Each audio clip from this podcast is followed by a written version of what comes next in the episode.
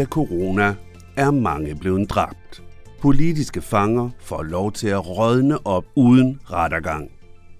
Menneskerettigheds- og demokratiorganisationer er blevet udnævnt som terrororganisationer og dermed blevet forbudte.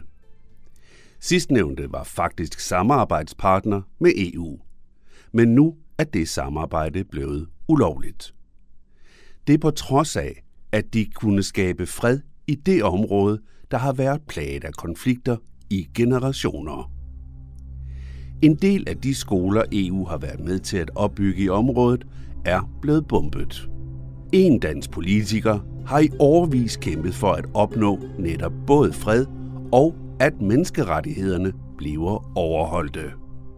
Men nye lovgivninger inden for og uden for EU gør det arbejde særdeles svært. Hvad det er for et land, der undertrykker, og hvem undertrykkelsen går ud over, ja, det kan du høre i vores udsendelse, som kommer her.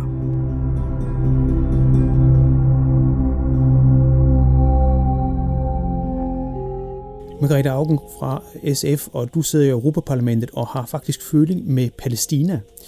Og når jeg nævner Palæstina, så er der en god grund, og jeg er ret sikker på, at du kan forklare, hvorfor at det er vigtigt at være opmærksom på Palæstina lige nu. Ja, det kan jeg da forsikre dig for, det er. Men det er, altså, der er sket to forfærdelige ting øh, i den europæiske debat. Det ene det er, og det er det værste, det lykkedes øh, øh nogen, jeg, nå, det jeg ikke sige, hvem det er, at få lavet en definition af antisemitisme, som gør sådan så, at du for eksempel altså reelt kan komme til at gøre kritik af Israels politik til antisemitisk. Og den jager man altså rundt med regeringer og folk med, så de bliver så skræmt, at det er dårligt til at åbne munden. Øh, og den kampagne er blevet betydeligt værre, end den har været før. Og øh, det er koblet med alle de meget for, og mange fornuftige øh, øh, jødiske israeler, der er jo en del palæstinenser også, men jødiske israeler, øh, som har været, ja, de er altså enten døde, for de gamle, eller også har de i stor stil rejst deres vej. De kan ikke holde ud at være der, fordi de går i den der lidt underlige syge stemning hele tiden. Øh, også af at være en besættelsesmagt, det er jo noget, der gør, der gør ondt. Og så er det jo sådan, så, at 20 procent af befolkningen, af de israelske statsborgere, de er jo øh, ikke, ikke jøder. Øh, de er så palæstinenser, øh, de er druser og de andre ting. Og så har du altså den der halvdelen af befolkningen, der bor i de besatte områder, altså i Palæstina. Og de har det i stigende grad helt forfærdeligt. Det er et øh, terrorregime, det vil jeg altså ikke vil tilbage for at sige, fordi de holder mennesker også redselsfuld kontrol. I alle familier har man oplevet, at når man er invaderet midt om natten, at øh, børn pludselig kigger ind i, i maskingevær, at store børn og voksne bliver bortført med bind for øjnene og bagbundene, at der er blevet dræbt bare i år 90, 90 øh, børn og unge af israelske soldater, og det er så at sige ingen af sagerne, der er blevet forfulgt. Øh, Israel er, at den vigtigste menneskerettighedsorganisation, vi har i verden, den hedder Human Rights Watch. Altså, at Israel er nu helt åbenlyst et apartheid-regime. Og apartheid, som det er defineret af den internationale krigsforbryderdomstol, den hedder ICCC, øh, International Criminal Court, jeg fik lige se for meget, uh, blevet, øh, der er det en forbrydelse mod menneskeheden. Det er så, hele den der historie er jo slemt nok. Det, der så også er sket, det er, at nu har man taget seks meget vigtige menneskerettighedsorganisationer i Palæstina, hvor der blandt andet er DCI International, altså Defense for Children, altså for, Forsvar for Børn International, det er en vigtig børneorganisation. Det er den, der hedder Alamir, som er en, øh, en organisation af advokater, forsvarsadvokater, som hjælper Øh, øh, politiske fanger i fængslerne. Der sidder jo rigtig mange, som aldrig har haft lov og dom, som bare er blevet fængslet, sidder der i overvis. Øh, det er den, der hedder Al-Haq, for nu at nævne de tre, jeg kender bedst af de der seks organisationer. Dem har den israelske, øh, øh, israelske forsvarsminister Gans, øh, den israelske forsvarsminister har sagt, at de er terrororganisationer. Hvad for noget? Terrororganisationer. Og, nu, og det betyder, at hvis det ikke bliver stoppet meget, meget hurtigt, så kan de bruge den krav til at forhindre, at de får penge øh, fra os Altså for EU? Vi finansierer jo mange, øh, ja, EU og Danmark og så videre. Vi finansierer, vi støtter jo mange af de der civile organisationer i Palæstina, fordi vi siger, at det civile samfund er så vigtigt. Hvis man så prøver virkelig at smadre dem, øh, ved at kalde dem terrororganisationer, og så hørte vi lige her forleden dag, hvor jeg havde besøg af nogle af deres ledere, hvor de fortalte, at de også bruger det der du ved, spion-software, øh, der hedder Pegasus, hvor de altså kravler ind i deres telefoner og alt muligt, uden man opdager det. Og så begynder de næsten sådan at fabrikere, øh, altså at man har i den, som man siger, man, man finder beviserne på, at de terrororganisationer ved at lave altså øh, kunstige situationer.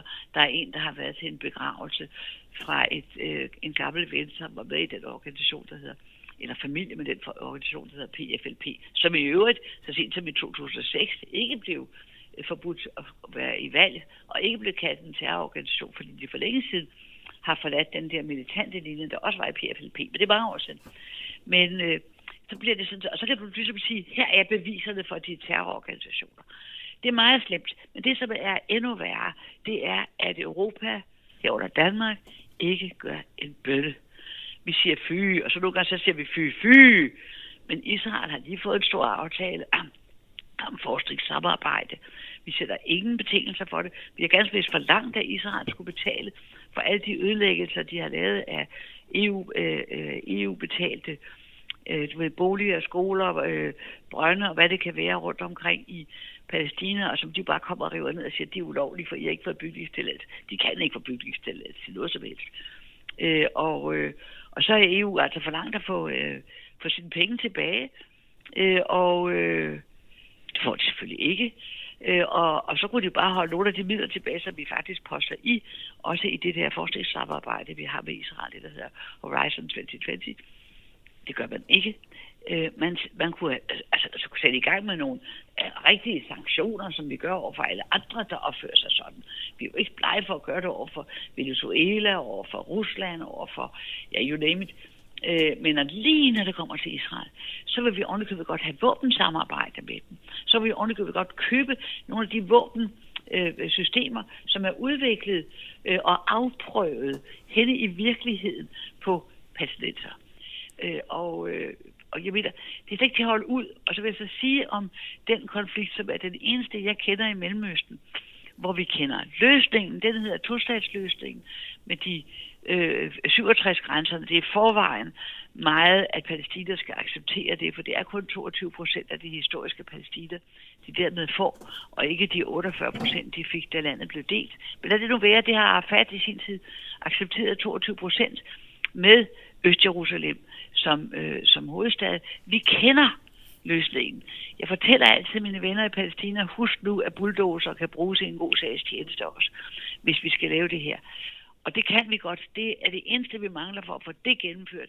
Det er den politiske vilje. Og hvis den for alvor begyndt at vise sig i Europa, og, der, og, øh, og i vores medlemslande, og den dukker faktisk, der er jo ved at komme mere og mere modstand mod Israel, altså Israels politik, også i USA og også blandt amerikanske jøder, som ikke kan holde ud og se, at Israel opfører sig sådan, som de gør. Men Margrethe, der rigtig meget. Ja, jeg bliver nødt til at spørge.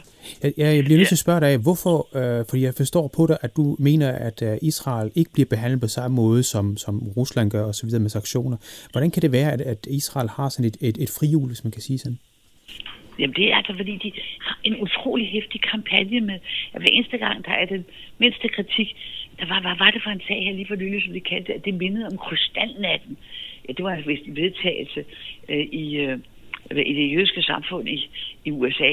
Altså, de, de, bruger, de bruger holocaust, altså den, den største, en af de forfærdeligste ting, der er sket i Europa i det 20. århundrede, bruger de, misbruger de, de trivialiserer det. Alt bliver beskyldt for at være, det er ligesom holocaust, det der. Og det, de jo reelt risikerer, det er jo, at der er nogen, der ikke kan historie nok til at tro, at det er rigtigt. Var holocaust ikke værre end det? Ikke? Eller, de uddanner altså deres egen historie. Ja, de begynder at ødelægge sig selv. Eller øh, de begynder for eksempel at sige, at Israels besættelse af Palæstina, det er jødisk, sådan gør jøder, fordi de siger, at det er antijødisk at kritisere det. Kan du ikke høre det? De, de henviser også til, til Bibelen, at de skal have det. Jamen, altså, ja, ja, men det er klart, det bør jo enhver. Jeg er selv teolog, men altså folk, der bruger Bibelen som op, det var en matrikelbog. Altså, nu stopper vi. Det er altså et meget, meget besynderligt folkeretligt argument, og der kan jeg altså støve lige så mange citater frem, som siger, at sådan gør man ikke. Altså, man går ikke og fordriver folk på den måde. De har boet der i... Altså, det er, jo, det er jo sandsynligvis jo det samme folk, der har været der hele tiden, som blev nogen. Nogle blev øh, kristne, og nogle blev øh, muslimer. Og så var der altså en gruppe, som var jøder, af dem der, øh, som stadigvæk var jøder, og nogle af dem har været fordrevet, og det har de så været rigtig, rigtig mange år, og en del har været tilbage, ikke så mange af dem. Og så er de jo her efter 2. verdenskrig i forholdsvis stort tal vendt tilbage øh, til Israel, når vi ser tilbage, så er det jo altså ud fra, det er den der bibelhistorie der. Men de var jo, altså de, de, det har jo været sådan en, det har været et kæmpe problem hele tiden, og jeg vil sige lige fra begyndelsen, den store jødiske filosof, øh, Hannah Arendt, øh, tysk-jødiske filosof, hun var jo imod oprettelsen af staten Israel i, i hovedet på det andet folk. Hun siger, at det der går galt. Øh, og det, det er jo næsten kun jøder, der tør sige sådan. Øh, og ja, der hvor vi er nu, jeg siger jeg jo ikke, at Israel ikke skal være der. Men jeg siger, at de andre skal altså også lov at være der.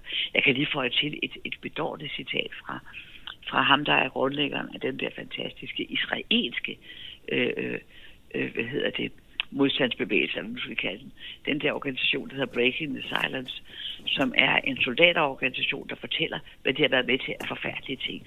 Der kører lige i øjeblikket noget film i USA på Washington Post. Der ligger der en YouTube, der fortæller igen, øh, nu næste generation af de der Breaking the Silence, øh, der fortæller om, at de har været med til at gøre, og det er frygteligt.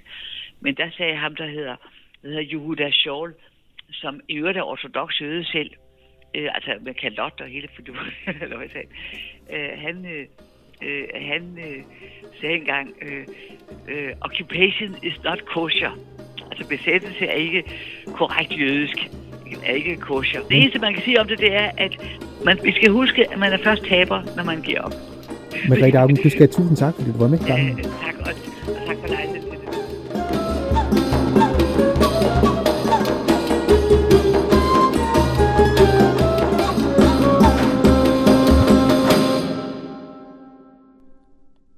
har hørt Margrethe Augen tale om udviklingen i Israel og ikke mindst i de palæstinensiske områder.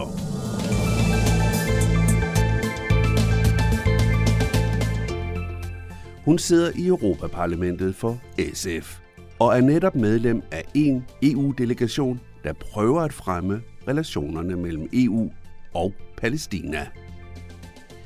Journalisten, der interviewede, han hedder Jan Simmen. Du kan høre eller genhøre udsendelsen her på radiomb.dk-eu.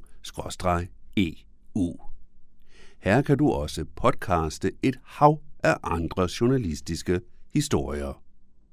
Det var altså radiomb.dk-eu. E Det var Radio Mælkebøtten, der sammen med den elektroniske folkeoplysning, der har produceret hele herligheden. Den elektroniske folkeoplysning kan du, ligesom Radio MB, finde på Facebook. Her vil vi gerne høre din mening, hvad du synes om konflikten i Israel. Skal palæstinenserne have deres egen stat? Udsendelsen her kunne kun lade sig gøre, fordi vi har fået et økonomisk tilskud fra Europanævnet. Mit navn er Kim Matar Bundgaard, og jeg siger tak for denne gang og på genhør næste gang, når vi igen er klar med en ny udsendelse.